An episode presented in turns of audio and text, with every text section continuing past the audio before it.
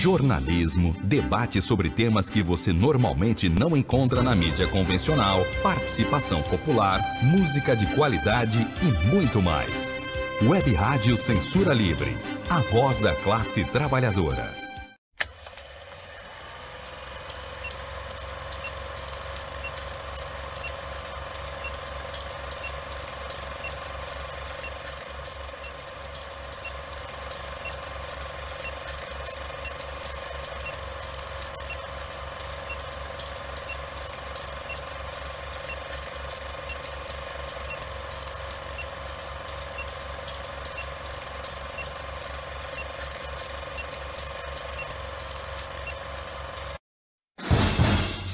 Cinema Livre. Tudo sobre o mundo da sétima arte.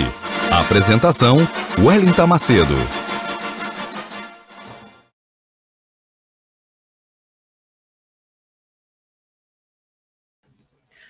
Olá, boa noite. Sejam todos bem-vindos à Web Rádio Censura Livre, a voz da classe trabalhadora. Vocês Amantes do cinema, cinéfilos, apaixonados por cinema, uma boa noite. Sextou com um programa que traz tudo sobre o mundo do cinema até vocês. Histórias, curiosidades, bastidores, notícias, os perfis dos astros e estrelas, as grandes histórias dos grandes filmes que marcaram as nossas vidas e a história do mundo do cinema. Programa Cinema Livre começando agora ao vivo, 7 horas e 23 minutos nesta noite de sexta-feira, 5 de maio de 2023, apresentado por mim, o Wellington Macedo, direto da Amazônia, Belém do Pará, com o meu parceiro Dirley Santos aqui na produção, que depois vai colocar os comentários de vocês aqui, diretamente do estado do Rio de Janeiro, da cidade de Niterói. Então, sejam bem-vindos Peguem a pipoca de vocês, se ajeitem, que o programa Cinema Livre desta noite de sexta-feira, 5 de maio, tá especial, como sempre. O tema desta semana tem a ver com o feriado de segunda-feira, 1 de maio, Dia Internacional de Luta da Classe Trabalhadora, dia de lembrar os trabalhadores que tombaram ao longo da história pelas conquistas dos nossos direitos dia de falar também que nós ainda precisamos lutar muito, porque o capitalismo, esse sistema perverso, continua nos oprimindo e explorando e criando novas formas de nos oprimir explorar, novas metodologias, novas seduções capitalistas que nos iludem, que inclusive nos dividem enquanto classe trabalhadora. E por isso eu trouxe esse filme eu, Daniel Blake, de um dos maiores cineastas do Reino Unido, da Grã-Bretanha, e um dos cineastas mais ativistas vivos da história do cinema, o Ken Loach. Eu, Daniel Blake, é o filme da semana nesse nosso tema. Primeiro de maio, né? Trabalho e questões de direitos. Vamos falar isso também no quadro Dicas. Vamos ter também um perfil especial também de um outro cineasta que também foi um ativista, uma pessoa importante para a história do nosso cinema nacional, e já já eu conto mais para vocês. Sejam bem-vindos, cheguem, coloquem os comentários de vocês, ativem o sininho para as nossas notificações, vocês que estão nos assistindo pelo YouTube da Web Rádio Censura Livre, vocês que estão nos vendo pelo Facebook, vocês que estão no Twitter, vocês que baixaram os aplicativos da Web Rádio Censura Livre nos celulares de vocês. O programa Cinema Livre começa agora com o nosso habitual quadro de notícias, o Curtas, e as últimas notícias do mundo do cinema, cinco notícias muito bacanas, especiais para vocês aqui, que eu separei. Vamos começar com a primeira notícia, que é uma notícia que tem tudo a ver com a data de hoje. E, gente, também eu esqueci de falar que hoje, especificamente 5 de maio, é o dia do aniversário do cara que escreveu um manifesto que até hoje nos guia enquanto ativistas militantes, classe trabalhadora, trabalhadores do mundo univos. Hoje, aniversário de Karl Marx. Esse homem, odiado ainda por muitos e amado também por muitos, esse homem que continua sendo necessário, sua obra continua sendo necessária, então, também por Karl Marx é o Cinema Livre especial hoje, trabalho, questões de direito. E já que a gente está falando em questões de direito, a nossa primeira notícia é especialíssima, porque os roteiristas de Hollywood entraram em greve, minha gente. Isso mesmo. Greve de roteiristas ameaça programas de TV e filmes nos Estados Unidos. Adoro. De acordo com o jornal Folha de São Paulo, milhares de roteiristas de TV e cinema de Hollywood decidiram cruzar os braços depois que negociações de aumento de salários com grandes estúdios foram suspensas. A greve dos Writers Guild of America, Associação dos Escritores da América, que na verdade é os Estados Unidos, e eles se chamam de América como se eles fossem só eles América, né? É a primeira em 15 anos e levou 11 mil roteiristas, ou seja, 98% dos membros votantes da instituição que une diferentes sindicatos de roteiristas da televisão e cinema dos Estados Unidos a pararem. Gente, 11 mil roteiristas em greve. Olha isso. Diante dessa greve, há expectativa de que a exibição de novos episódios de alguns programas noturnos, né, e de talk shows da terça-feira agora, 2 de maio, é, fossem cancelados. Primeiro, e que programas né, e filmes também pudessem sofrer atraso, ainda há esse risco, né, que eles possam sofrer atraso nos próximos dias também por conta da greve. Para vocês terem uma ideia, em 2007, os roteiristas entraram em greve por 100 dias, levando a uma perda de cerca de 2 bilhões de dólares para o setor. Desta vez, eles estão em conflito com a Aliança de Filmes e, e, de Produtores de Televisão, a AM PTP, que representa os grandes estúdios, incluindo a Amazon, a Disney, a Netflix e a Paramount, em busca de salários mais altos e uma maior participação nos lucros da popularidade dos streams. Na noite da última segunda-feira, 1 de maio, que lá nos Estados Unidos não é feriado, diga-se de passagem, eles nem ligam para essa data, apesar de que essa data tem a ver com aquela luta histórica dos operários de Chicago, eles não estão nem aí para isso. A Associação dos Escritores dos Estados Unidos disse que a decisão de fazer uma greve foi tomada após seis semanas de negociações que produziram uma resposta entre eles, é, segundo eles, na verdade, entre aspas, totalmente insuficiente. A crise, segundo eles, existencial que os roteiristas estão enfrentando, que não é uma crise existencial puramente, gente, tem a ver com todas as mudanças tecnológicas que vive esse setor, que a indústria né, do cinema, que a indústria do entretenimento, que a indústria das artes no geral tem vivido nesse último período. As questões-chave das conversas foram a forma como os roteiristas são pagos por programas que muitas vezes permanecem em plataformas de stream por anos, bem como, olha aí, o futuro, né? É, bem como o futuro impacto da inteligência artificial, gente. A IA, claro, essas mudanças têm tudo a ver com isso. A IA que está aí encantando e seduzindo uma pá de gente, né?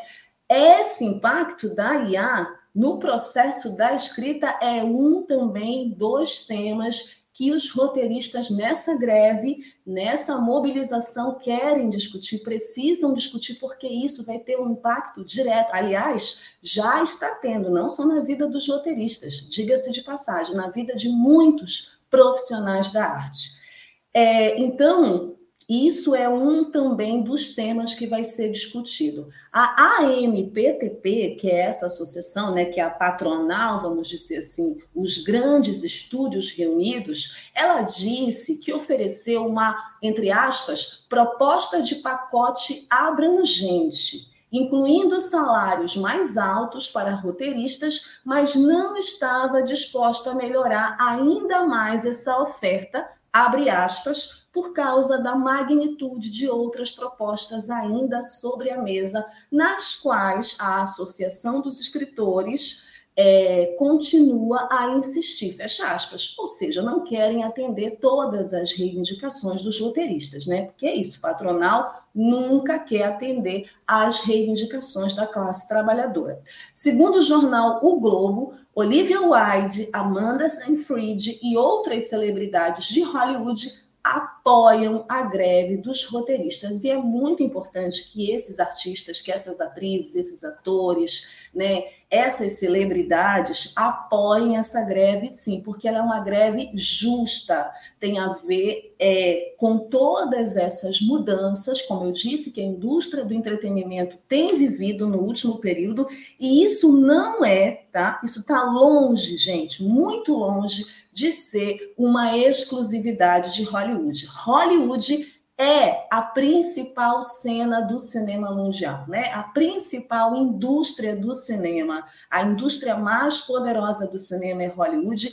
Então, quando a gente tem um exemplo como esse de mobilização, de unidade de uma categoria em torno de salários melhores e mais altos, e olha que nós estamos falando dos roteiristas de Hollywood não é gente que ganha um salário mínimo, não, gente.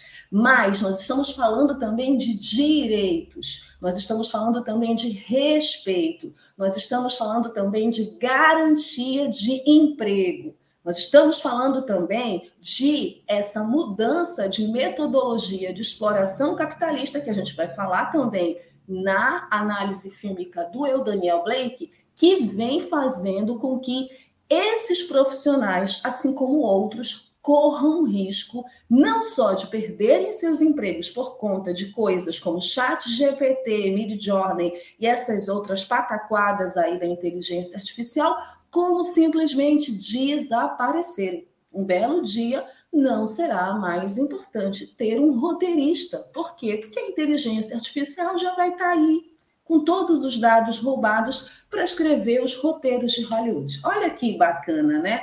Contém ironia aí, tá? Vamos seguir acompanhando essa greve, super importante, né? Que seja um exemplo para as demais indústrias, incluindo a nossa indústria que ainda, né? Engatinhando a nossa indústria do cinema nacional, mas acho que é muito importante Comentem aqui, né? Coloquem aqui os comentários de vocês, a opinião de vocês, o que, que vocês acham dessa greve. Vocês acham importante os roteiristas de Hollywood se mobilizarem por salários mais altos, por direitos? Quero saber a opinião de vocês, certo? Vamos seguir aqui com o quadro Curtas enquanto vocês comentam nossa segunda notícia.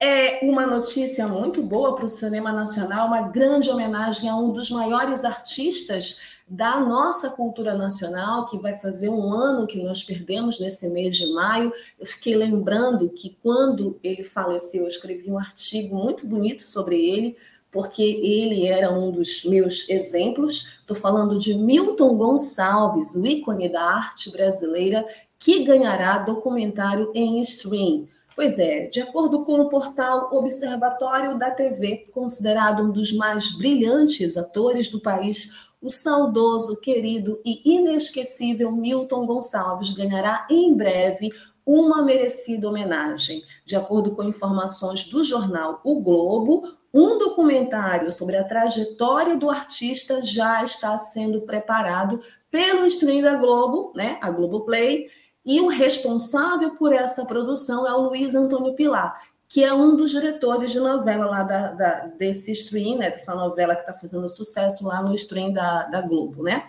É, e aí esse documentário, que é em homenagem ao Milton, que faleceu ano passado aos 88 anos, contará com depoimentos de grandes nomes da televisão, como Tony Ramos e Tião Dávila, além de humoristas como Ari Toledo e o Dedé Santana. Ator, diretor, cantor, dublador e produtor, Milton Gonçalves foi um dos maiores nomes da TV, cinema e teatro no Brasil e é admirado ainda por uma legião de fãs e artistas de todas as gerações. Milton nasceu em 9 de dezembro de 1933 em Monte Santo, Minas Gerais mas ainda criança se mudou para São Paulo e na juventude se encantou pelo teatro e correu atrás de seu sonho. Quando ele faleceu, a gente fez uma homenagem aqui no Cinema Livre. Eu escrevi um artigo que está aí no site, depois eu posso colocar aqui.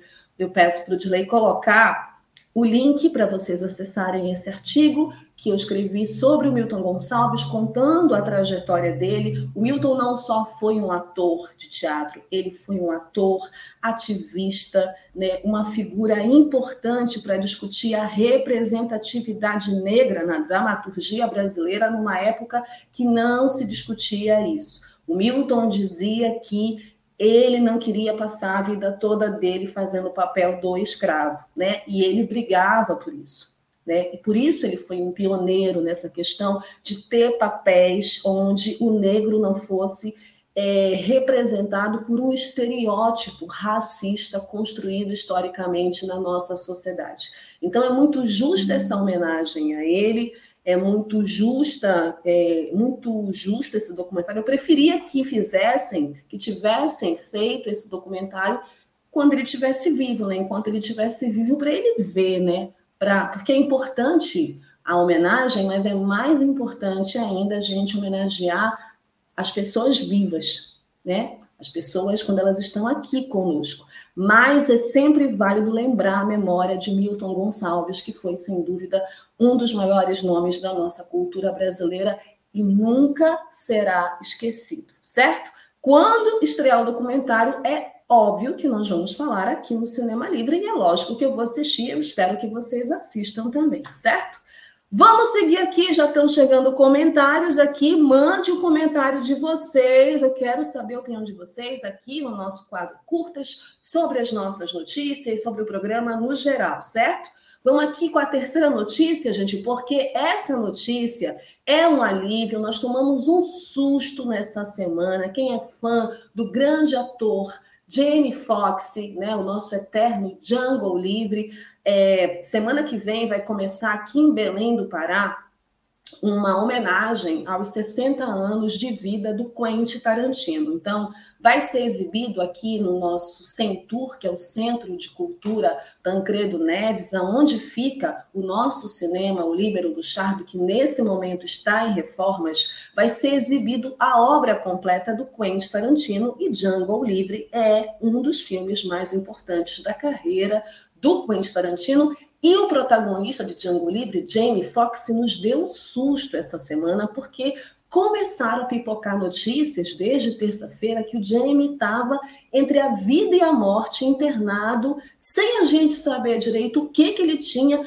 e a família pedindo orações para que ele salvasse, né? Para que acontecesse, para que ele se salvasse, para que acontecesse um milagre e ele é, que a gente não perdesse, né? Então, que ele não morresse, enfim. É, tentei saber as coisas, não consegui. Também os outros sites de cinema não tinham muitas informações precisas sobre o que aconteceu com Jamie Foxx e sobre o estado de saúde dele. Mas ontem saiu uma boa notícia porque o próprio Jamie Foxx falou com os fãs. O ator Jamie Foxx agradece apoio dos fãs em primeira mensagem após internação. Bom, segundo informações do portal Terra, Jamie Foxx usou as redes sociais na última quarta-feira, 3, para agradecer o apoio que tem recebido dos fãs via redes, é, via redes sociais. Só um momento aqui que pulou a notícia. E aí, o que, que ele falou, gente? Pois é, o ator ele está internado há três semanas por conta de uma complicação médica. Gente, ninguém diz o que é essa complicação médica. Todos os sites de notícias só dizem isso. E aí o recado veio pouco depois do site estadunidense TMZ noticiar que amigos do artista estariam pedindo orações pela sua recuperação. E aí, qual é o recado que está lá na rede social do Jamie Foxx? Abre aspas. Apreciando todo o amor, sentindo-me abençoado. Fecha aspas. Escreveu Fox, né? Teoricamente é o Fox, né? Não sabemos, porque às vezes não é o ator que está lá na sua rede social, e sim um assessor, um parente. Se ele está internado e estava numa situação delicada, eu quero acreditar que ele melhorou, Tomara que tenha sido ele, né? E aí o Foxy, só para vocês terem uma ideia, ele estava gravando o filme Back in Action na cidade de Atlanta um dia antes de passar mal e ser levado às pressas para o hospital. No dia seguinte, gente, isso foi em 12 de abril, tem quase um mês. A Corine, que é a filha do ator, informou nas redes sociais que o pai tinha sido hospitalizado. Sem dar detalhes sobre o caso, ela disse apenas que a causa seria uma complicação médica, tá vendo? Fala a mesma coisa. O Jamie Foxx é conhecido como uma das personalidades mais ativas de Hollywood. O ator vinha apresentando o programa Beat Shazam nos Estados Unidos. As filmagens da nova temporada vão seguir com um novo apresentador, Nick Cannon. Corine, que é DJ da atração desse programa que o Jamie Foxx se apresentava, também está afastada para acompanhar a hospitalização do pai. Ela tem sido a principal porta-voz do ator. Ele também estava prestes a gravar o filme da Netflix, Back in Action, onde dublês foram contratados para substituí-lo. A produção marca o retorno de Cameron Diaz às telas após quase uma década. No longa, o Fox é co-protagonista e, de acordo com o site TMZ, até o momento, detalhes de como o filme seguirá não foram revelados mas dublês foram vistos substituindo Fox na produção. Bom, gente, nós não sabemos o que aconteceu com Jamie Foxx, mas tudo indica que foi algo muito sério, muito grave, que fez com que ele ficasse quase um mês internado. Na verdade, ele continua no hospital, né? Ele teve essa melhora para nosso alívio, porque bateu um desespero esses dias, ninguém sabia o que tinha acontecido com ele. As informações estavam muito desencontradas, tinha gente até dizendo que ele já tinha falecido. Jamie Foxx é um ator muito querido, Jamie Foxx surge no mundo do cinema para um mundo fazendo a cinebiografia de um dos maiores artistas negros dos Estados Unidos, né? o Ray Charles. E logo que ele surge, logo fazendo esse filme, protagonizando, fazendo esse papel importante, ele ganha o Oscar. Então ele já surge como uma estrela em Hollywood. Depois ele fez vários outros filmes importantes, né? Fez é, o Homem-Aranha, foi o vilão do Homem-Aranha, fez Jungle Livre, que é um dos filmes importantes da carreira do Quentin Tarantino, né, que toca nessa questão racial, inclusive protagoniza uma cena que é icônica nesse filme, né, que muitas pessoas ficam é, tocadas, né, é, e arrepiadas com essa cena que ele protagoniza no filme, e, enfim, ele é muito querido, ele é um cara muito gente boa, né? Pessoalmente falando, assim, né? Pelas entrevistas que ele dá, não tem nada de estrela. Então, a gente só pode aqui do Cinema Livre torcer para que ele fique bem, para que ele tenha uma ótima recuperação, para que ele saia logo, saia logo do hospital, volte para o trabalho, fique bem, que tenha vida longa para a gente continuar curtindo o trabalho, porque, sem dúvida, ele é um dos atores mais talentosos do cinema de Hollywood, que vale a pena, inclusive, né? Porque tem muita gente talentosa lá que não vale a pena. Ele é talentoso e vale a pena. Saúde, meu querido, por favor, se cuide. Vamos seguir aqui com o quadro curtas. Vamos falar do Festival de Cannes, que está se aproximando. Maio é o mês de um dos maiores e mais importantes festivais de cinema do mundo. Cannes 2023, a organização do evento anuncia júri e Michael Douglas será o homenageado. Com informações do portal G1 de Notícias, o cineasta argentino Damian Cisifron, celebrado diretor de Relatos Selvagens, e a atriz americana Brie Larson, vencedora do Oscar por um quarto de Jack, o quarto de Jack, na verdade, né, que a Brie Larson faz, a Capitã Marvel, é, integrarão o júri do 76º Festival de Cannes, anunciou a organização do evento. A edição de 2023 do festival acontece entre os dias 16 e 27 de maio. O júri será presidido pelo sueco Ruben Östlund e também incluirá a francesa Julia, Julia Durconot, o que significa que terá os dois últimos vencedores da Palma de Ouro. Gente, eles são os dois grandes nomes da atualidade do cinema, né? O Ostland, ele recebeu o principal prêmio de Cannes em 2022 por Triângulo da Tristeza. Eu ainda não consegui assistir esse filme. E já do Cornô, ela foi a vencedora em 2021 por um dos filmes que mais me chocaram. Titane, né? Que é o, o Body Horror lá, que é um filme, gente, muito doido, muito doido, Titane. Se vocês não viram, assistam. Titane, Titane, eu não sei como eu falo Titane. Muito doido esse filme. E ela ganhou em 2021 a Palma de Ouro por esse filme. Tem mais integrantes do júri são a cineasta marroquina Marianne Touzani, nós já falamos dela aqui, o ator francês Denis Menochet, a diretora anglo-zambiana Rugano Nione, o ator estadunidense Paul Dano e o escritor e cineasta afegão Atik Rami. Rami. Inclusive, gente, tem uma notícia que eu peguei agora, não deu para trazer para vocês, mas eu vou ver, vou investigar e trago na semana que vem.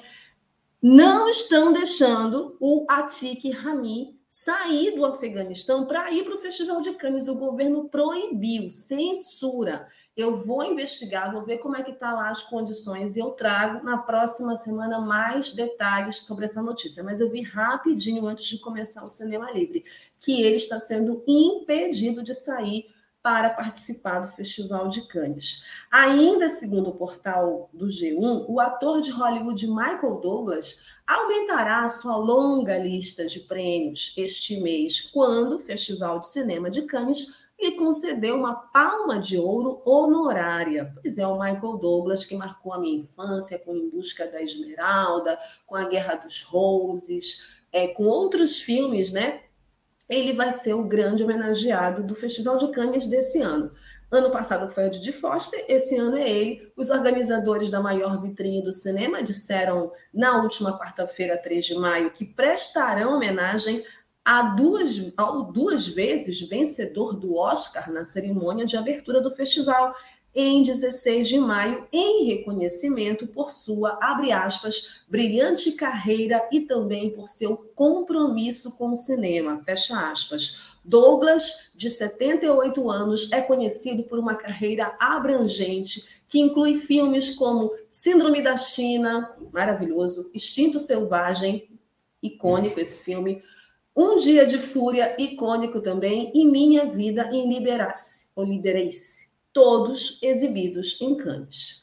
Certo? Claro que vamos trazer tudo sobre essa homenagem ao Michael Douglas, merecido, né? Michael Douglas, icônico, um dos maiores atores do cinema de Hollywood, 78 anos, vivíssimo, né? Vamos ver, vamos acompanhar. Também vamos acompanhar esse júri que vai ter essa responsabilidade de julgar 21 filmes. 21 filmes estão na mostra competitiva do Festival de Cannes, que é esse festival que é uma vitrine né, para um mundo de grandes filmes, revelação de grandes talentos e onde o cinema brasileiro sempre se dá bem. Se tem um festival que adora cinema nacional, e que adora premiar as nossas obras é o Festival de Cannes. Então vamos ficar de olho nos brasileiros no Festival de Cannes, certo? O novo filme do Kleber Mendonça vai ser lançado aí no Festival de Cannes. Vamos aguardar. Seguindo aqui o quadro curtas, não deixem de comentar a última notícia. É sobre um festival também, o Festival Filmelier no cinema chega ao Arte Pajussara, com 20 filmes inéditos com informações do portal Tribuna hoje entre os dias 4, ou seja, ontem, até 17 de maio, o Arte Pajussara recebe a primeira edição do Festival Filmelier no Cinema, promovido pelo Sofá Digital, com a exibição exclusiva do filme Rodeu, na sessão de abertura que foi agora no dia 3 de maio. O evento contará com a apresentação de 20 filmes inéditos de 18 países, incluindo produções premiadas e elogiadas pelo público. Grandes astros do cinema mundial, como meu querido e lindo Omar Sy Isabelle Ruppé e Ethan Rock estarão presentes em algumas das produções selecionadas, assim como diretores renomados, como o Amos Guitai, o Jafar Panahi e a Fílida Lloyd. A programação diversificada abrange temas como Primeira e Segunda Guerra Mundial, dramas pessoais e familiares, romance erótico e biografias, com produções que estrearam em festivais internacionais como Sundance, o Toronto, Cannes e Veneza. Dentre os destaques do festival estão o filme francês Herói de Sangue, estrelado e produzido por Omar Sy, que é uma das maiores bilheterias de 2023 na França até o momento. Vou esperar o festival Varilux, que vai chegar para ver se esse filme vai ser exibido lá para eu assistir.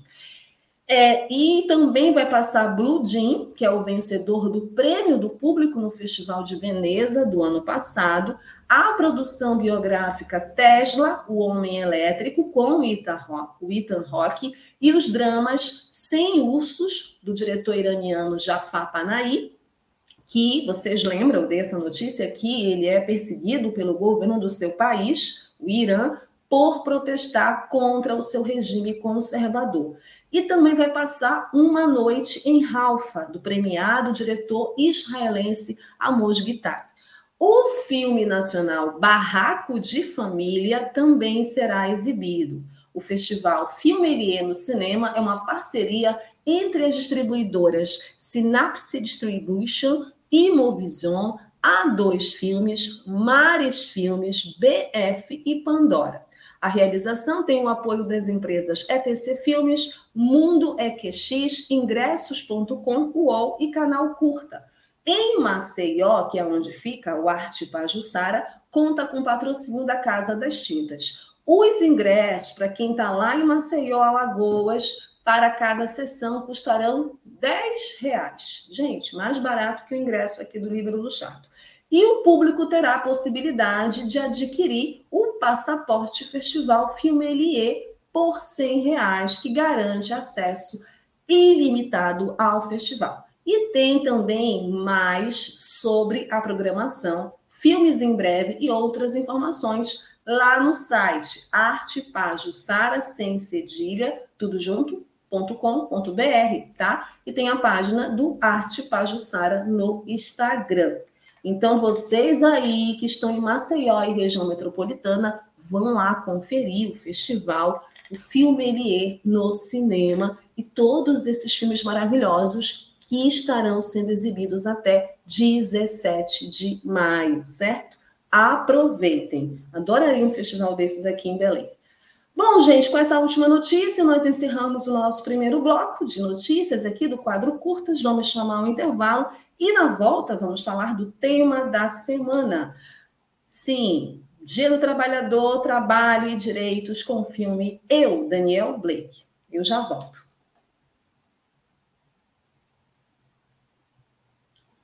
Jornalismo, debate sobre temas que você normalmente não encontra na mídia convencional, participação popular, música de qualidade e muito mais. Web Rádio Censura Livre, a voz da classe trabalhadora.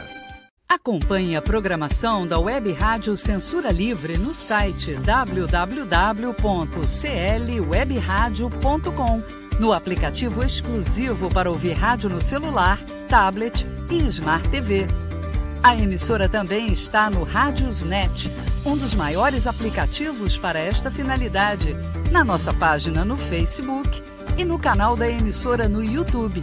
Acesse o nosso canal escrevendo youtube.com barra C barra Censura Livre, tudo junto. Inscreva-se no canal e acione o sininho para receber as notificações de novos vídeos. Web Rádio Censura Livre a voz da classe trabalhadora. Para manter o projeto da Web Rádio Censura Livre de uma mídia alternativa, buscamos apoio financeiro mensal ou doações regulares dos ouvintes, de amigos e parceiros, já que não recebemos recursos de grandes empresas, políticos ou partidos. Seja um apoiador regular e ouça o agradecimento no ar durante as edições dos nossos programas. Sua ajuda é muito importante para nós. Enviamos prestação de contas mensal aos nossos apoiadores. Temos uma vaquinha virtual permanente. Anote o endereço virtual apoia.se barra CL Web Rádio. apoia.se barra CL Web Rádio. Saiba mais sobre a emissora no WhatsApp 21 96553 8908. Web Rádio Censura Livre, a voz da classe trabalhadora.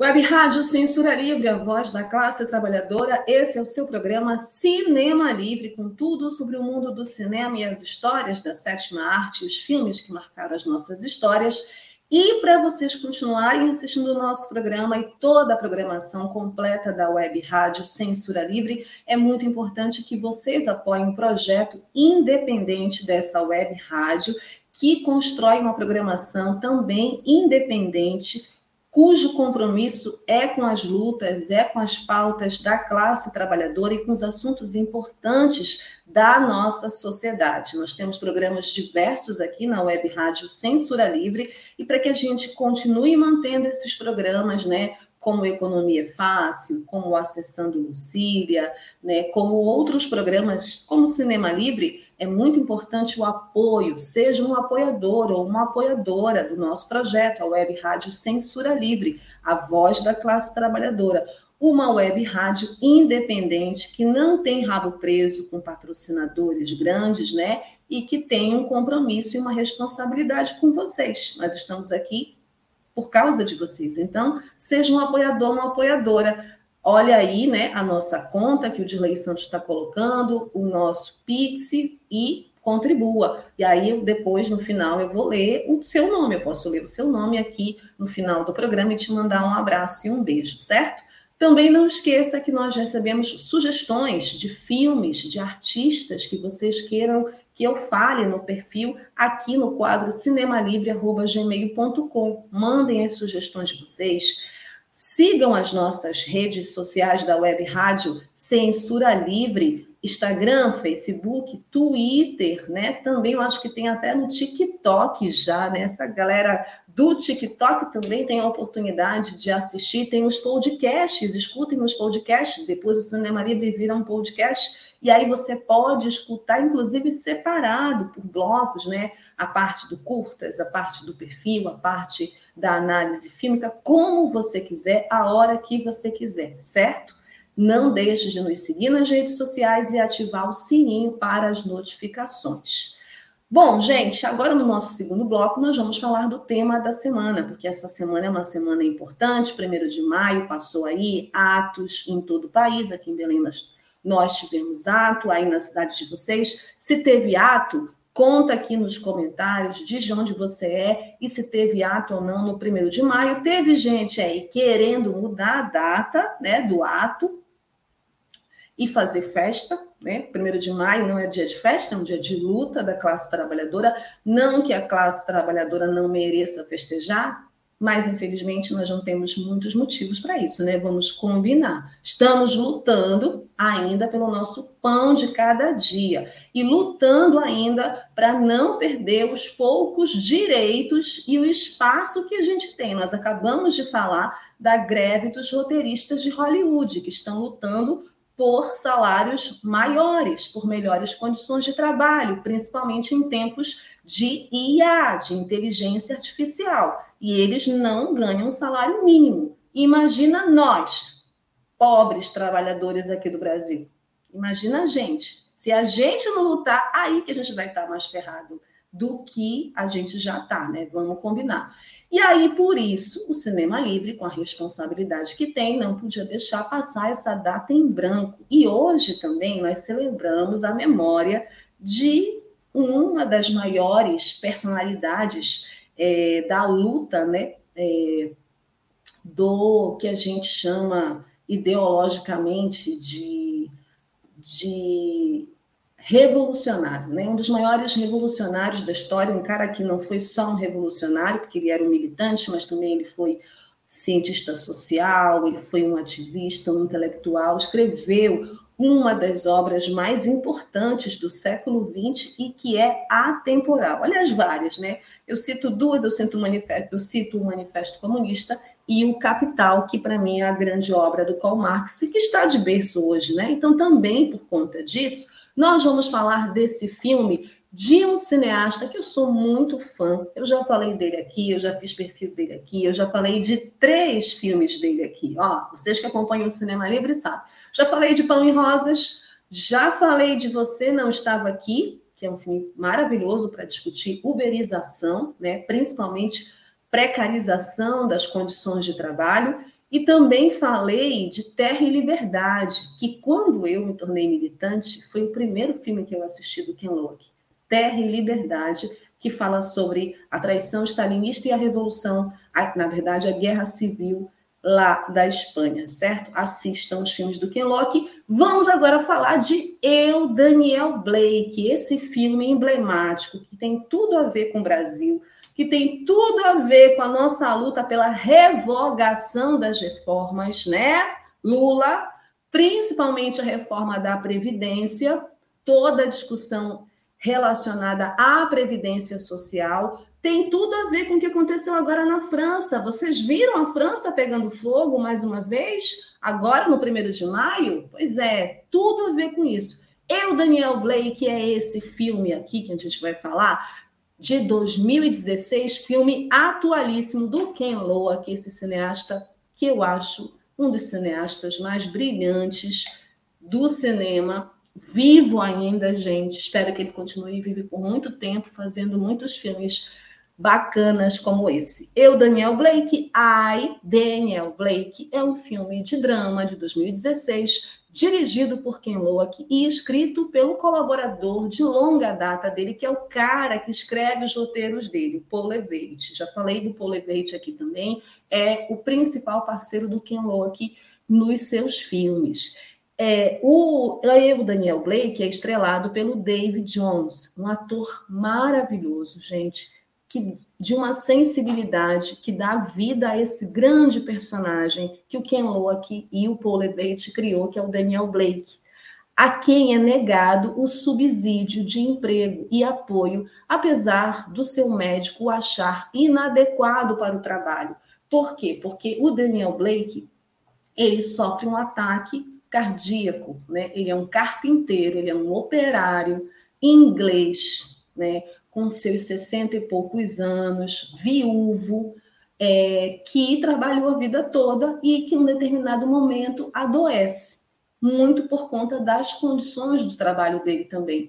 E ele começa o filme, né, o, Dani, o, o Ken Loach começa o filme colocando a gente no cenário, na condição é, da realidade da vida do Daniel Blake. Ele lá né, numa espécie de INSS, que não é esse o nome lá na Inglaterra, lá em Londres, é um outro nome, né, um instituto de previdência tendo que responder a um formulário para uma funcionária extremamente fria, que exige que ele só responda sim ou não. E aí ele passa uma boa parte tentando dialogar com ela, tentando dizer para ela que ele tem um problema no coração, que ele é, tem que conseguir esse subsídio, porque o médico já disse que ele não é, que ele não pode trabalhar por conta desse problema no coração, porque pode piorar essa doença que ele tem e a funcionária não escuta.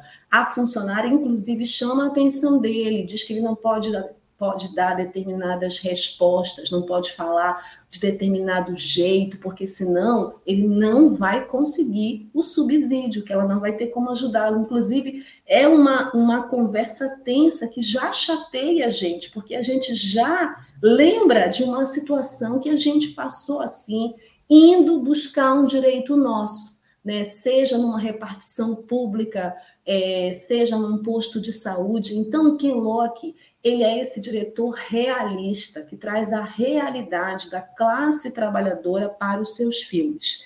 Além do David Jones, quem também brilha no filme é a Hayley Squires. Ela co-estrela o filme ao lado do David Jones fazendo a Kate. A Kate é uma mãe solo, né, com quem o Daniel faz uma amizade bonita o filme todo, né, que se transforma num amor bonito entre eles, numa questão de solidariedade, ela é bem mais nova do que ele, ela é uma mãe solo, que tem um casal de filhos, incluindo uma menina negra, é, e aí ela está lutando, como toda mãe solo, né, como essa que vos fala, inclusive, é, pela sobrevivência, né, e brigando também, eles se conhecem justamente nesse local onde ele vai, né, sempre para tentar ver a questão do subsídio dele, porque o subsídio dele acaba sendo negado, porque eles entendem que ele tem condições de voltar ao trabalho, e quem faz essa análise não é uma médica,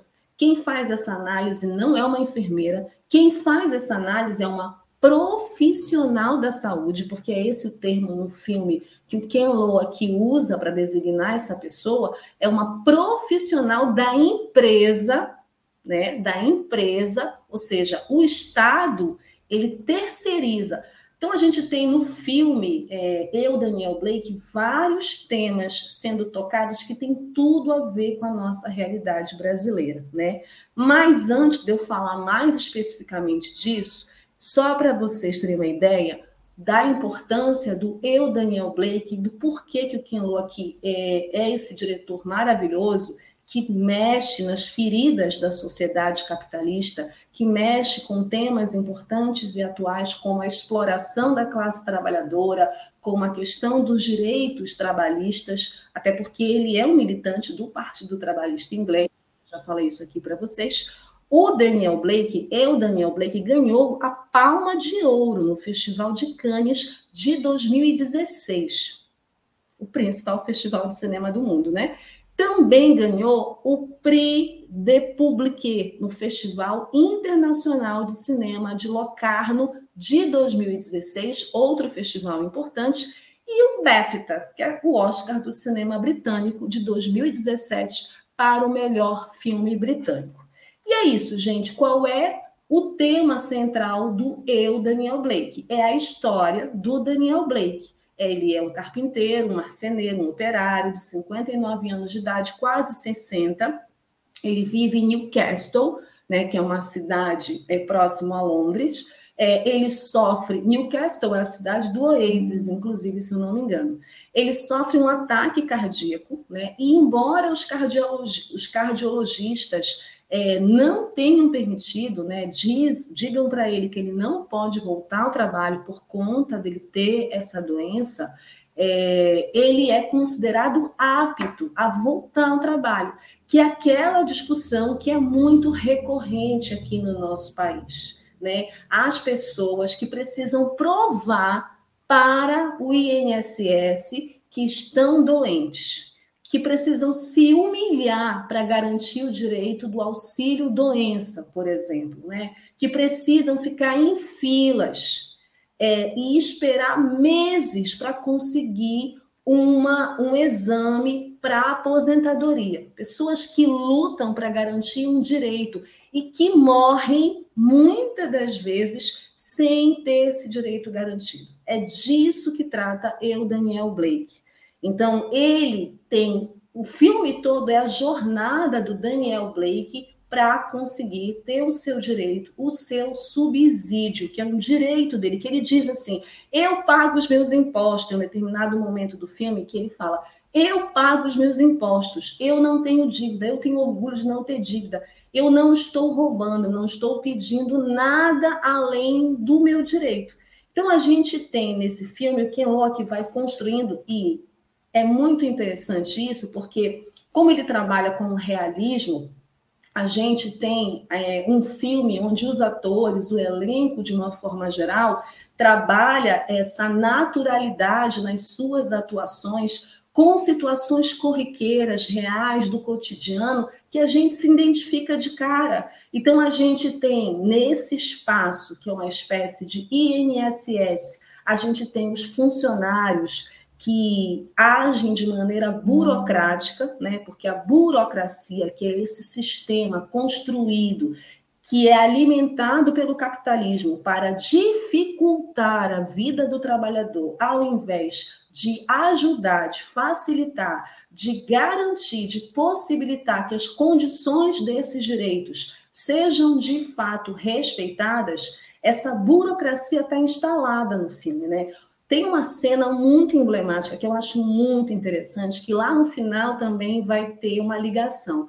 O Daniel, ele vai ligar, porque, né, ele primeiro assim, ele é um homem já idoso, né, de uma geração que não é a geração da internet. Então, a gente está discutindo também essa questão da tecnologia, como a tecnologia, esses avanços tecnológicos também chegam nesse sistema previdenciário, previdenciário e que ao invés de ajudar né, as pessoas desse sistema, elas atrapalham. Porque o Daniel, como várias pessoas, não tem acesso à internet, não sabem utilizar a internet, têm dificuldades com a internet. Então, tudo nesse sistema é digital. Então, ele vai lá e a mulher diz para ele: não, você tem que preencher um formulário que está na internet. Aí ele fala: mas eu quero preencher aqui, eu estou aqui. E a mulher não aceita. E aí começa todo um estresse que é cansativo. Aí a gente percebe, o Ken Loach constrói muito bem isso narrativamente, como isso vai afetando mais ainda o coração já doente do Daniel, né? O espectador vai acompanhando esse martírio do Daniel, a luta dele em conseguir mexer no computador. Tem uma cena que ele vai para um espaço que é quase parecendo uma biblioteca e fica pedindo para as pessoas ajudarem ele para ele preencher um formulário. E ele demora muito, e quando ele consegue terminar, acabou o tempo dele, porque a máquina travou. Gente, quantas vezes isso já aconteceu com um de nós? Assim, as pessoas desesperadas precisam preencher um formulário, porque precisam entregar isso para conseguir um benefício, para conseguir é, qualquer direito, né, na fila do banco, qualquer coisa, e o sistema trava. O sistema trava. Gente, hoje eu fui comprar o ingresso e eu tive que esperar uma hora e meia, porque o sistema estava travado. Olha isso. A tecnologia que está avançando, ao mesmo tempo que pode parecer uma aliada, ela também muitas vezes é inimiga e atrapalha a nossa vida, né? Age para atrapalhar a nossa vida, né? Então, essa discussão também está presente no filme Eu, Daniel Blake. A dificuldade do Daniel em acessar essa internet para poder preencher um formulário, gente, é uma burocracia. Aí ele vai ligar para o Instituto para saber se o recurso dele foi aceito ou não. Se o subsídio, se ele conseguiu o subsídio ou não. Ele fica uma hora e meia no telefone. Por quê? Porque os atendentes estão todos ocupados.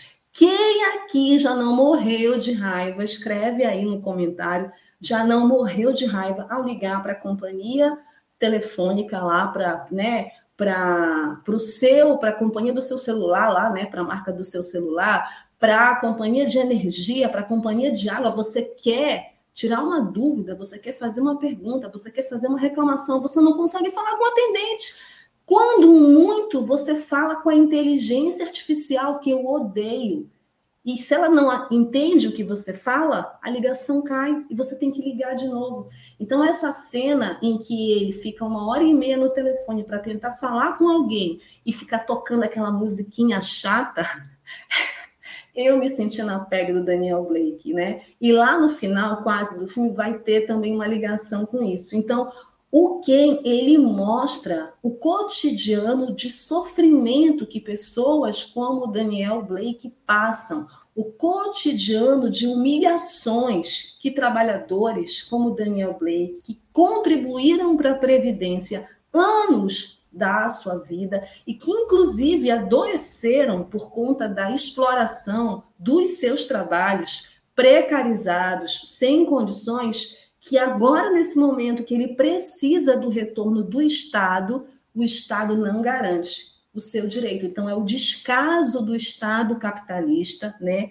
a falência do Estado em garantir os direitos da população. E lembrem, a gente está falando de uma Europa que tem uma ideia muito bonita da Europa, principalmente aqui no Brasil, que é um continente maravilhoso, que é um continente rico, que é um continente onde as pessoas vivem bem, onde está todo mundo bem, onde o bem-estar social do Estado foi garantido. Nós estamos falando, e esse filme do Ken Loa que retrata isso, de uma Europa em crise, de uma classe trabalhadora europeia perdendo direitos, direitos históricos. Olhem a França, olhem o que aconteceu na França na segunda-feira. O Ken Loach dialoga com isso. O Ken Loach retrata essa realidade aí na Grã-Bretanha, mas que não é uma realidade exclusiva da Grã-Bretanha. A perda de direitos, os governos capitalistas em crise, né? é, culpabilizando a classe trabalhadora, retirando direitos históricos da classe trabalhadora, e essa classe trabalhadora que já está pobre, se vendo nessa condição, na miséria, e o Daniel Blake é um símbolo disso.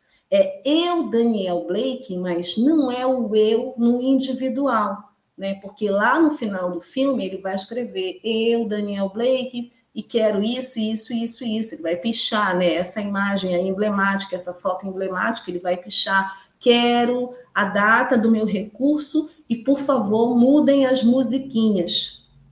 Né? Essas musiquinhas chatas que a gente escuta, porque colocam a gente na sala de espera, já que os atendentes estão todos ocupados. Mas qualquer um de nós é o Daniel Blake. Nós todos somos o Daniel Blake. Essa é a mensagem do filme. A gente tem também do outro lado, né, essa história da, da, da mãe solo, né, dessa mãe com esse casal de filhos que vai se tornar a principal parceira do Daniel Blake nessa luta e a vida deles vai se cruzar, né? Essa história de solidariedade, de amor, de amizade, apesar das idades diferentes, a situação deles é muito parecida. Ela também está brigando pelo direito é, de uma mãe com filhos que só quer dar uma boa vida para os seus filhos, que só quer garantir condições melhores para os seus filhos. Então, tem uma cena também muito emblemática dela ter que ir para o abrigo, porque ela não tem mais dinheiro para alimentar as crianças, e ela começa a chorar, dá um desespero, porque você acaba se identificando com a situação, com a realidade, né?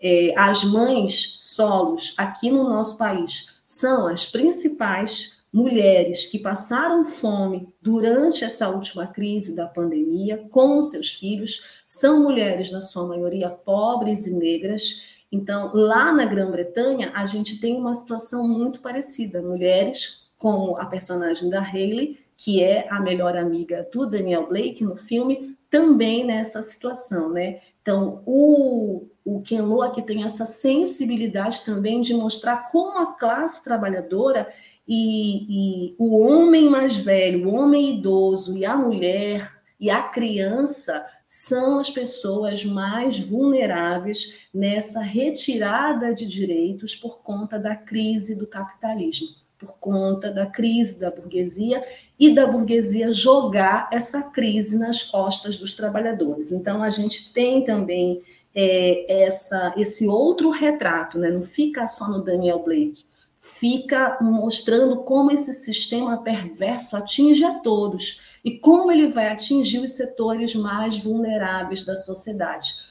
As pessoas idosas, as mulheres, os negros, as LGBTIs, as crianças, né? Os setores historicamente oprimidos da sociedade capitalista. E isso também é parte do filme. É, o serviço público burocrático também é um outro recorte que Ken Loach faz no filme. E como esse serviço público burocrático ele contamina os servidores públicos, que se tornam pessoas frias, pessoas insensíveis, pessoas assim que não se identificam com o trabalhador, que estão ali apenas cumprindo ordens e como um cara diz lá para o Daniel Blake na hora que ele expulsa o Daniel Blake, é, eu estou fazendo o meu trabalho, né? Trabalho né, canalha, né, tratando mal as pessoas, não ouvindo, não tendo sensibilidade para ouvir. Então, como a burocracia do serviço público também transforma as pessoas, transforma esse servidor público numa pessoa burocrática, desumana, insensível, né? Então, o desemprego, né, a possibilidade do desemprego. Esse é o principal medo do Daniel Blake, né, de ficar desempregado, porque ele não consegue o subsídio dele, não consegue voltar para o trabalho, porque ele está ali, né, nesse meio termo lá, brigando. Então, o medo do desemprego, principalmente numa idade tão vulnerável como essa idade sexagenária que o Daniel Blake se encontra. É, e aí também a gente vai mostrar a realidade ao redor do Daniel Blake, né? O Ken Lo aqui mostra o Daniel, ele é vizinho de um menino negro que vende contrabando, né? E ele manda todo dia o cara jogar o lixo fora e o cara que muito provavelmente o Ken Lo aqui não desenvolve essa história, mas ele provavelmente é filho de imigrantes que mora lá na Grã-Bretanha, vende contrabando e aí manda todo o contrabando para casa do Daniel. Então, a gente está falando de um subúrbio de pessoas pobres que, mesmo nas dificuldades, se ajudam, né? Com, é, conseguem ter uma solidariedade, uma amizade. Então, isso também o Ken Loach mostra, né? retrata no filme. E essa solidariedade do Daniel se estende a essa moça, mãe solo, com seus filhos. Ele vai desenvolver essa relação de afeto, de amizade com ela, né? Em um determinado momento eles vão romper, vão se separar, porque ela fica confusa, ela não quer, né? Ela não consegue ser amada, ela não consegue entender por que, que ele a ama desse jeito, por que, que ele quer ser amigo dela e quer ajudá-la, porque ela está acostumada o tempo todo a levar porrada né? E é isso, uma pessoa que leva porrada o tempo todo, quando encontra o amor, não consegue lidar com isso, né? Então, ela é essa personagem que aos poucos vai tentar, vai tentando entender também que sim, que é possível ter amigos, que é possível ser amada, que é possível é, encontrar pessoas legais, solidárias, como Daniel Blake, que vai, inclusive, transformar a vida dela, né? É, o Ken Lo aqui ele não doura a pílula, né? Ele é um diretor que não gosta de finais felizes. Então nós não temos um final feliz em Eu Daniel Blake, né? Não é um final justo, vamos dizer assim, mas é um final realista. E ao final, é, ao ler um texto, ela vai dizer é, o que todos nós, né, é, esperamos, né? Daniel Blake só queria que o Estado o respeitasse só queria que o Estado garantisse o seu direito, porque ele era um cidadão que pagava os impostos, que trabalhava honestamente. E ele só queria ter o direito dele garantido. E eu acho que é isso, né? Que todos nós queremos. Nós queremos os nossos direitos garantidos, porque esses direitos, e por isso que é importante primeiro de maio, por isso que é importante lembrar, os nossos direitos não foram dados. Nenhum direito nosso foi dado. Então, essa discussão toda que a gente está fazendo, por exemplo, de inteligência artificial, que muitas pessoas acham que é só uma ferramenta, é importante a gente refletir é, que nada nos foi dado de graça e que tudo que a gente tem é fruto de muita luta e é fruto também de muito sangue, de muito choro e de muitas vidas perdidas. E pessoas, inclusive, que lutaram sozinhas, que foram desacreditadas, mas é, que depois foram reconhecidas. Talvez hoje não fique muito claro, fique muito nebuloso ainda o que é de fato essa discussão, como outras discussões, como a questão das reformas, por exemplo. Muita gente defende as reformas, acha que precisa ter reforma. Reforma da Previdência, reforma trabalhista, reforma política. É, nós não podemos reformar um sistema que já é doente. Reformar um sistema que é doente, como o capitalismo, é apenas tratar é, um câncer de uma maneira paliativa, porque o câncer vai continuar lá. Nós precisamos transformar esse sistema numa outra coisa, num, numa outra numa outra forma de viver que não essa, que nos desgasta, que nos oprime, que nos explora. É, o Daniel Blake, eu, Daniel Blake, é uma mensagem de como o sistema falha. No momento que a gente vai conseguir o nosso direito, a gente não tem mais chance. Já passou. A gente morre. A gente morreu. A gente passa a vida lutando. E eu ouvi essa semana alguém dizer que a gente luta para o futuro, né? Então, a luta do Daniel Blake foi uma luta para o futuro. Ele não viveu o direito dele, mas a luta dele foi importante. Quando ele picha um muro né, e chama a atenção das pessoas, ele está ali deixando uma mensagem e um legado. Então, nós também, no 1 de maio, 5 de maio, aniversário do Karl Marx, ele deixou um legado. Então, que a gente entenda esses legados na hora que a gente for fazer discussões importantes e sérias que têm a ver com as nossas vidas e os nossos direitos, como a questão da previdência, como a questão dos direitos trabalhistas, como a questão da inteligência artificial, que a gente entenda isso, que a gente entenda isso coletivamente, que a gente entenda isso de maneira junta, né? Não só individualmente, só para pensar no meu umbigo, no meu quinhão primeiro, certo? Acho que essa é a mensagem do eu, Daniel Blake, e é essa mensagem também do primeiro de maio, e é a mensagem que o velho barbudo, que está fazendo aniversário hoje, deixou. Trabalhadores do mundo unidos, vamos nos unir e refletir coletivamente e lutar juntos, certo? Vamos lá, gente. Vou chamar um intervalo e na volta tem mais Cinema Livre. Quero ver os comentários e a gente vai falar de dicas e o perfil.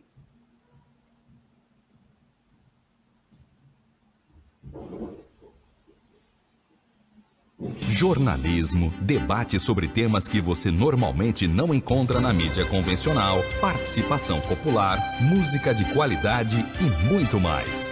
Web Rádio Censura Livre, a voz da classe trabalhadora. Acompanhe a programação da Web Rádio Censura Livre no site www.clwebradio.com, no aplicativo exclusivo para ouvir rádio no celular, tablet e Smart TV. A emissora também está no Rádiosnet, um dos maiores aplicativos para esta finalidade, na nossa página no Facebook e no canal da emissora no YouTube. Acesse o nosso canal escrevendo youtube.com barra C barra Censura Livre. Tudo junto. Inscreva-se no canal e acione o sininho para receber as notificações de novos vídeos. Web Rádio Censura Livre. A voz da classe trabalhadora. Para manter o projeto da Web Rádio Censura Livre de uma mídia alternativa, buscamos apoio financeiro mensal ou doações regulares dos ouvintes, de amigos e parceiros, já que não recebemos recursos de grandes empresas, políticos ou partidos. Seja um apoiador regular e ouça o agradecimento no ar durante as edições dos nossos programas. Sua ajuda é muito importante para nós. Enviamos prestação de contas mensal aos nossos apoiadores. Temos uma vaquinha virtual permanente. Anote o endereço virtual apoia.se barra CL Web Rádio. apoia.se barra CL Web Rádio. Saiba mais sobre a emissora no WhatsApp 21 96553 8908. Web Rádio Censura Livre. A voz da classe trabalhadora. E só para terminar aqui e deixar umas curiosidades sobre o eu Daniel Blake, gente, a recepção do filme foi uma ótima recepção. A crítica ama eu Daniel Blake, né? ele foi um maior sucesso do Ken Loach nas bilheterias do Reino Unido, para vocês terem uma ideia do quanto o filme foi importante para o Ken Loach e é um filme querido pelo público britânico. No site agregador de críticas, Rotten Tomatoes, o filme tem uma classificação de aprovação de 92%, não é qualquer coisa, né, com base em 182 críticas é, com notas de 8 a 10, tá? No Metacritic, que é outro também site de críticas, o filme tem uma pontuação de 78 em 100, com base em 32 críticas, né? É, indicando revisões geralmente favoráveis. E aí o legado do eu Daniel Blake é que em 2017, um ano depois, o Dave Jones, que é o ator, que faz o Daniel Blake, ele fez um show solo no Edinburgh Fringe. É, eu, Flu, está narrando é, como a vida do Dave, dele, né, havia mudado desde o sucesso do filme. E ele recebeu elogios da crítica, tocando em salas esgotadas ao longo da exibição. Em 2019, ele estava numa turnê com um novo show, o From Bike to the Baptist, com 24 datas de agosto a novembro. O David Jones, por que, que eu estou contando isso? Porque ele não era um ator tão conhecido assim, o trabalho dele, até ele fazer Eu, Daniel Blake. Então, de fato, a vida dele mudou muito com esse filme. E ele está maravilhoso, gente. Ele ganhou vários prêmios também, foi indicado né, como melhor ator. É, é isso, é, ganhou o Festival de Cannes, o BAFTA, né, ganhou o Festival de Locarno, o Ken Loach que ganhou de melhor diretor também, tanto é, no BAFTA, ele ganhou melhor diretor, aliás, o filme ganhou melhor filme britânico e ele foi indicado, certo? Temos comentários de Lei Santos sobre o programa de hoje. Temos? Não temos? Cadê os comentários, gente? Eu vi uns comentários aí aparecendo.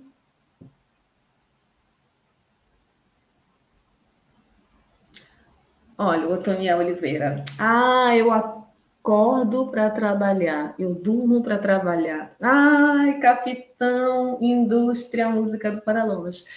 Eu acordo para trabalhar, eu durmo para trabalhar, eu como para trabalhar.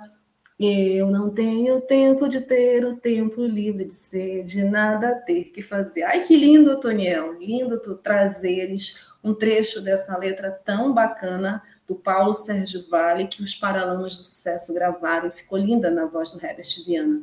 Obrigada pelo teu comentário. Tem mais? Limiar e transformação econômica, trabalho e direitos, isso mesmo, limiar trabalho e direitos. Terra e Liberdade, tu gostas? Eu gosto muito desse filme, eu tinha em casa. Eu tinha o DVD desse filme em casa, perdeu-se nas mudanças.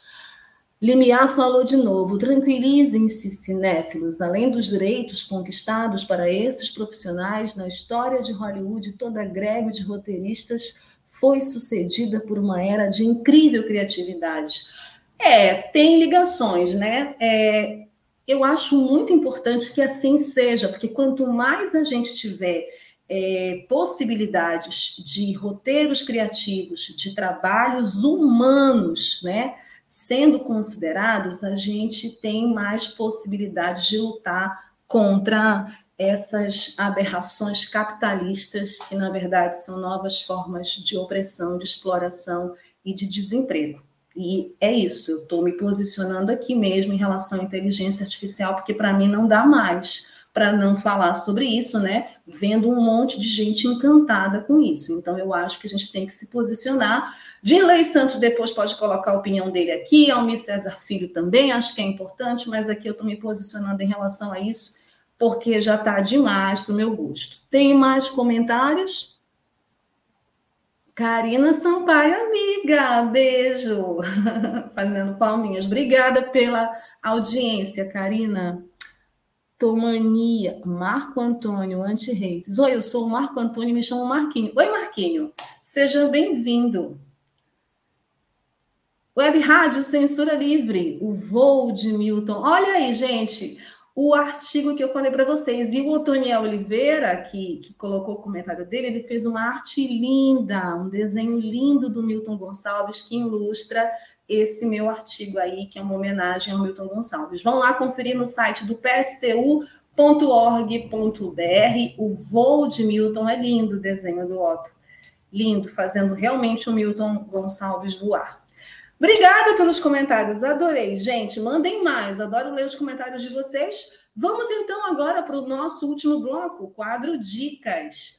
Cinco filmes, gente. Eu trouxe sete semana passada, trouxe só cinco dessa vez. Cinco filmes muito bacanas que falam também de trabalho, de direitos trabalhistas e de como a exploração mexe com a nossa cabeça de uma maneira muito tóxica e nociva às vezes, né? O mundo competitivo do trabalho é isso, né? Que a música do Capitão Indústria fala: acordo para trabalhar, eu vivo para trabalhar, e eu trabalho, e eu trabalho, e eu trabalho, não tenho tempo para nada, e eu não enxergo meu colega né? E eu não consigo ter sensibilidade para enxergar o meu colega, eu só faço disputar, disputar, disputar e enxergar no meu colega de trabalho muitas vezes um inimigo, um adversário.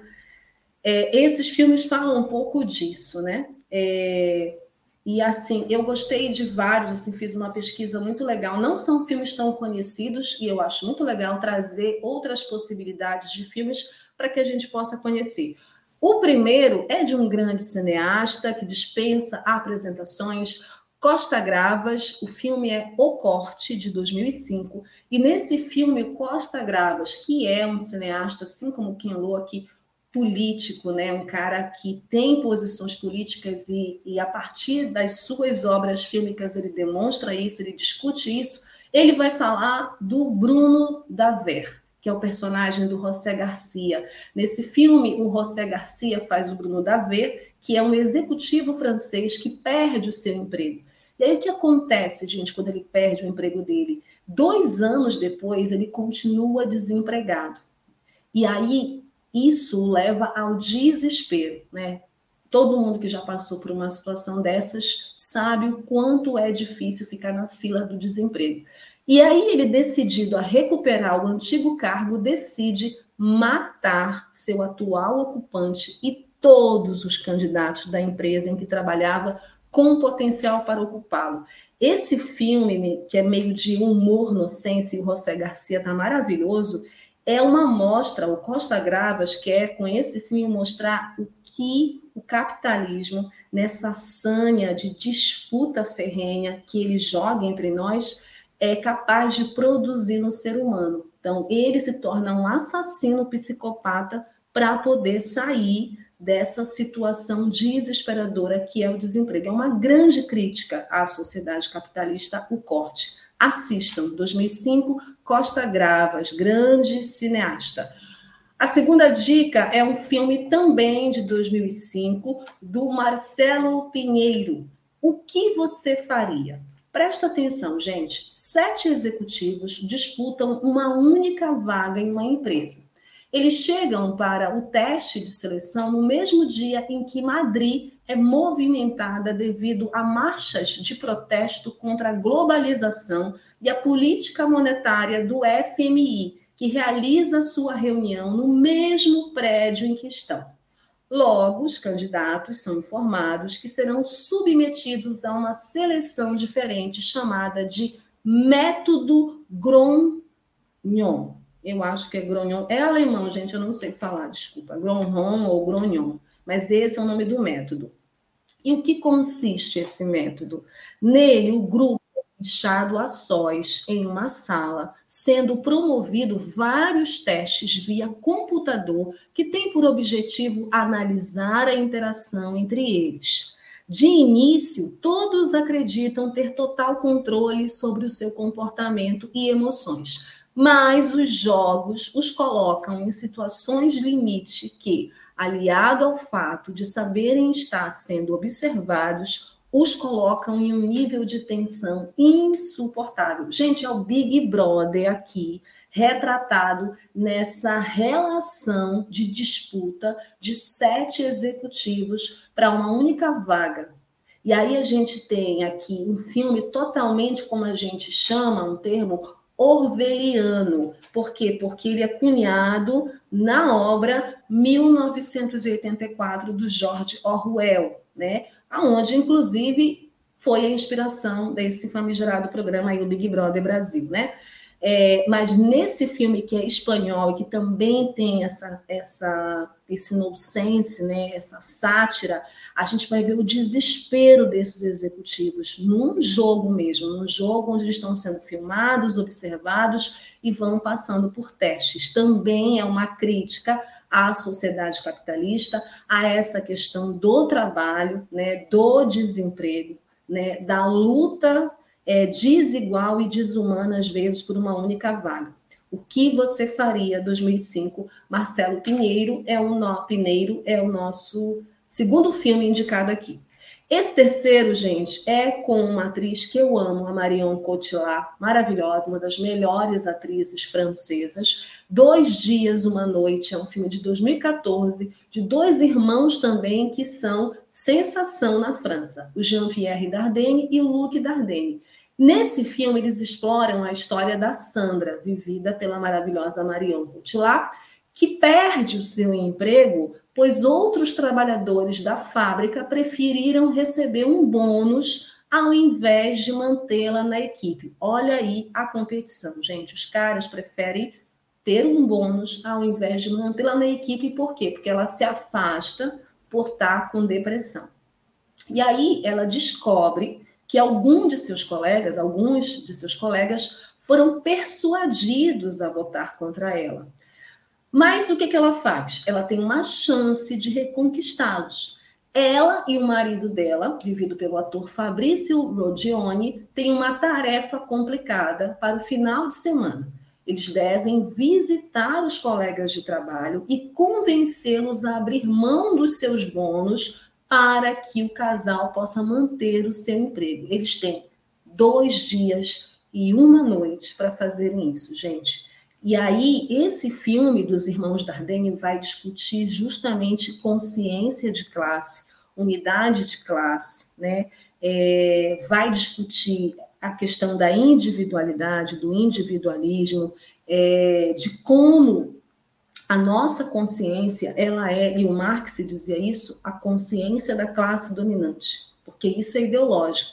Por isso que a gente precisa quebrar né, isso, né? precisa quebrar essa forma de pensar, porque as seduções capitalistas elas vão vir, né, de tempos em tempos novas, seduções capitalistas virão para nos alienar, para nos iludir enquanto classe trabalhadora. E é isso que o filme dos Dardenne é, faz, né, discute brilhantemente, inclusive com a atuação da Marion Cotillard, Dois Dias, Uma Noite.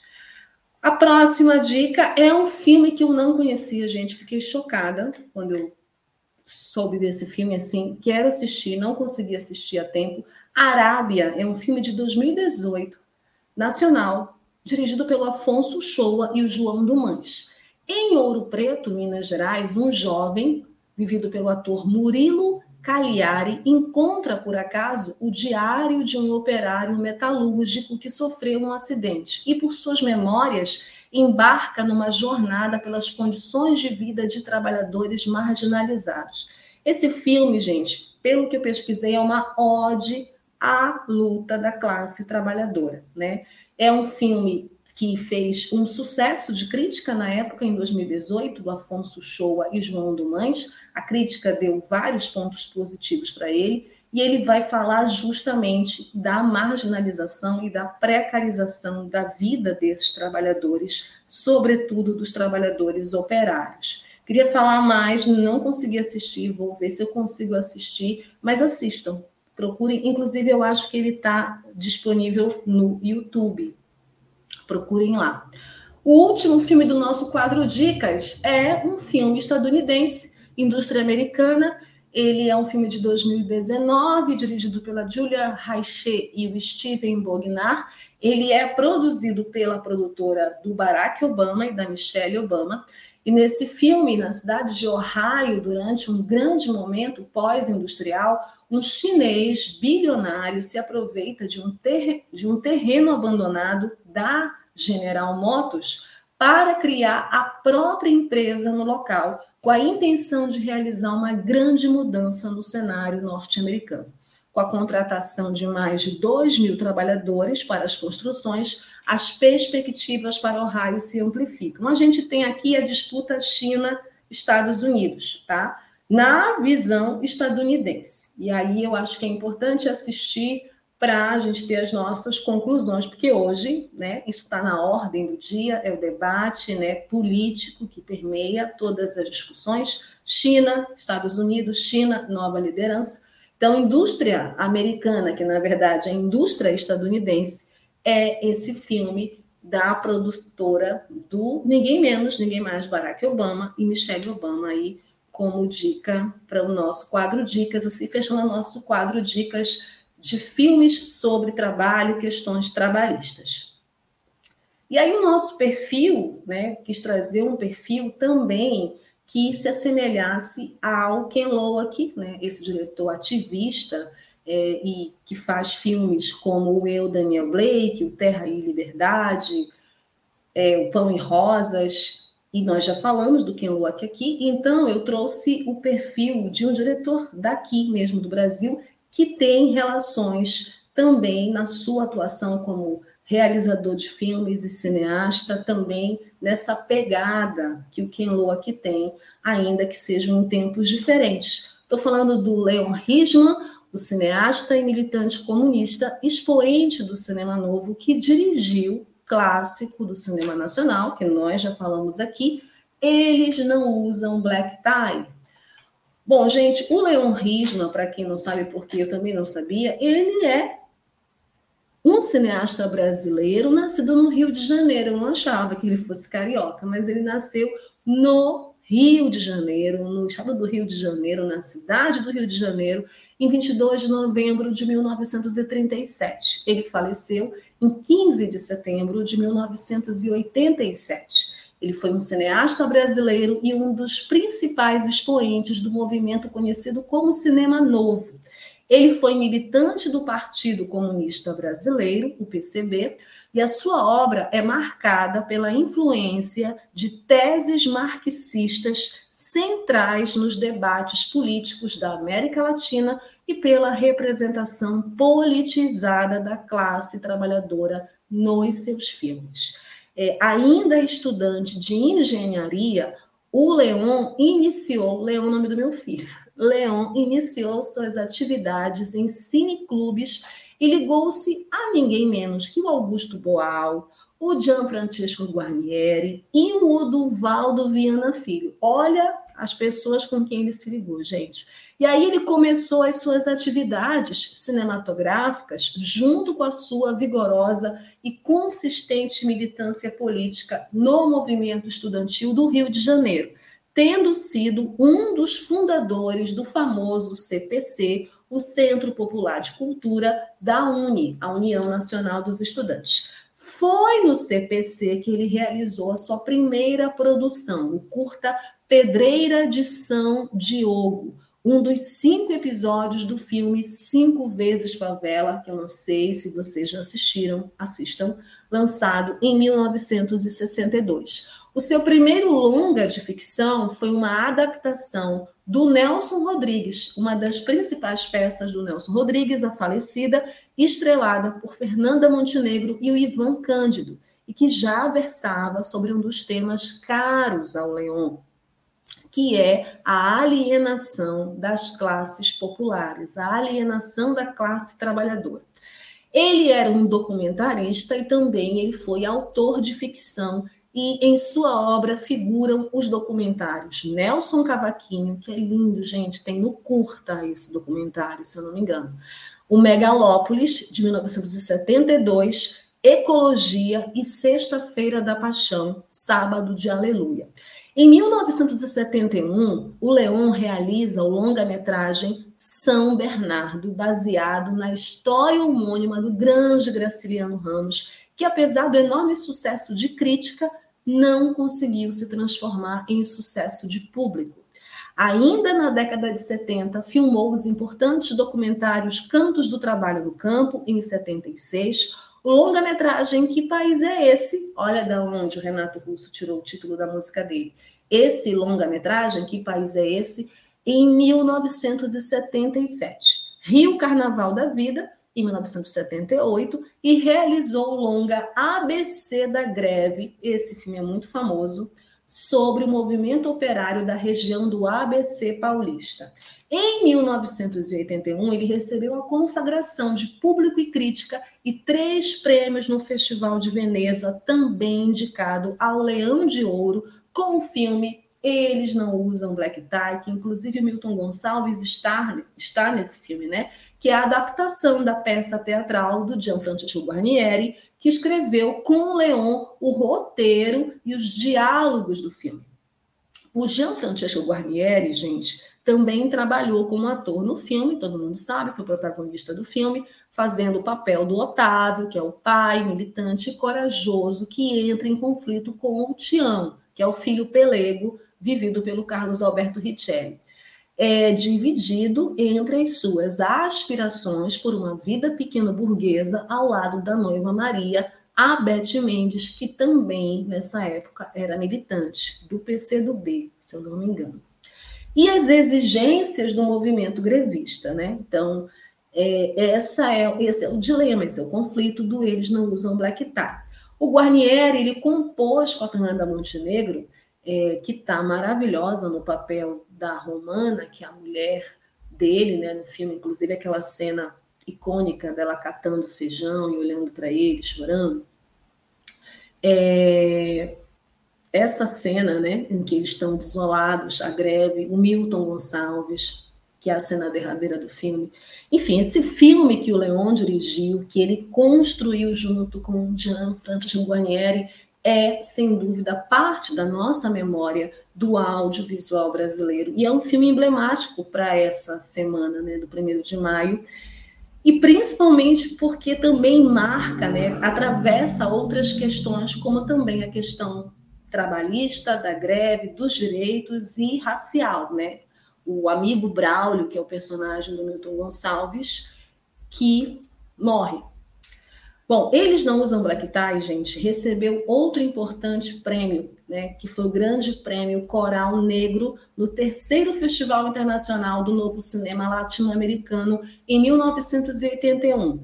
Ganhou o grande prêmio do Festival dos Três Continentes, a Espiga de Ouro do Festival Internacional de Valladolid e também em 1981, além do prêmio Air France em 82.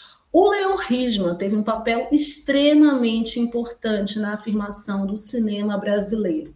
Ele deixou vários textos onde se pode ler agudas reflexões sobre as condições da produção cinematográfica no Brasil sobre o mercado nacional, a sua respectiva legislação de proteção, sobre a Embrafilme, as correntes de criação cinematográfica e o cinema político. Ou seja, ele era um cara que pensava o cinema, ele não era só um cara que fazia cinema, ele era um cara que pensava, que analisava o nosso cinema. O Leon, ele morreu vítima da AIDS, gente, depois de quase um ano de tratamento deixando três filhos, né? A Irma, a Maria e o João Pedro e a sua companheira, a Cláudia Fares Menem. Foi um dos nossos grandes nomes do audiovisual brasileiro que também deixou um legado, e aí tem, né, as principais obras dele, Pedreira de São Diogo, Maioria Absoluta, A Falecida, Garota de Ipanema, eles não usam black tie, partido alto, imagens do inconsciente, ABC da greve.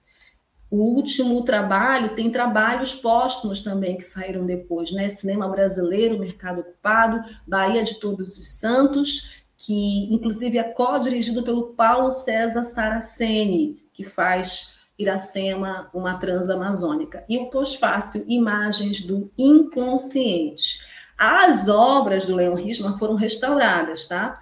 É, elas, na verdade, vêm sendo restauradas digitalmente e relançadas em DVDs pela Videofilmes. Então, tem DVDs, quem tiver interesse em conhecer a obra do Leon Risman, tem DVD. Eles não usam black tie, ABC da greve, Pedreira de São Diogo, Megalópolis, Ecologia e Deixa que eu falo, que é um documentário do Eduardo Escorel sobre o Leon Risman, tá? E tem também DVDs do São Bernardo, maioria absoluta, Cantos do Trabalho, Cacau, Cantos do Trabalho, Cana-de-Açúcar, Cantos do Trabalho, Mutirão.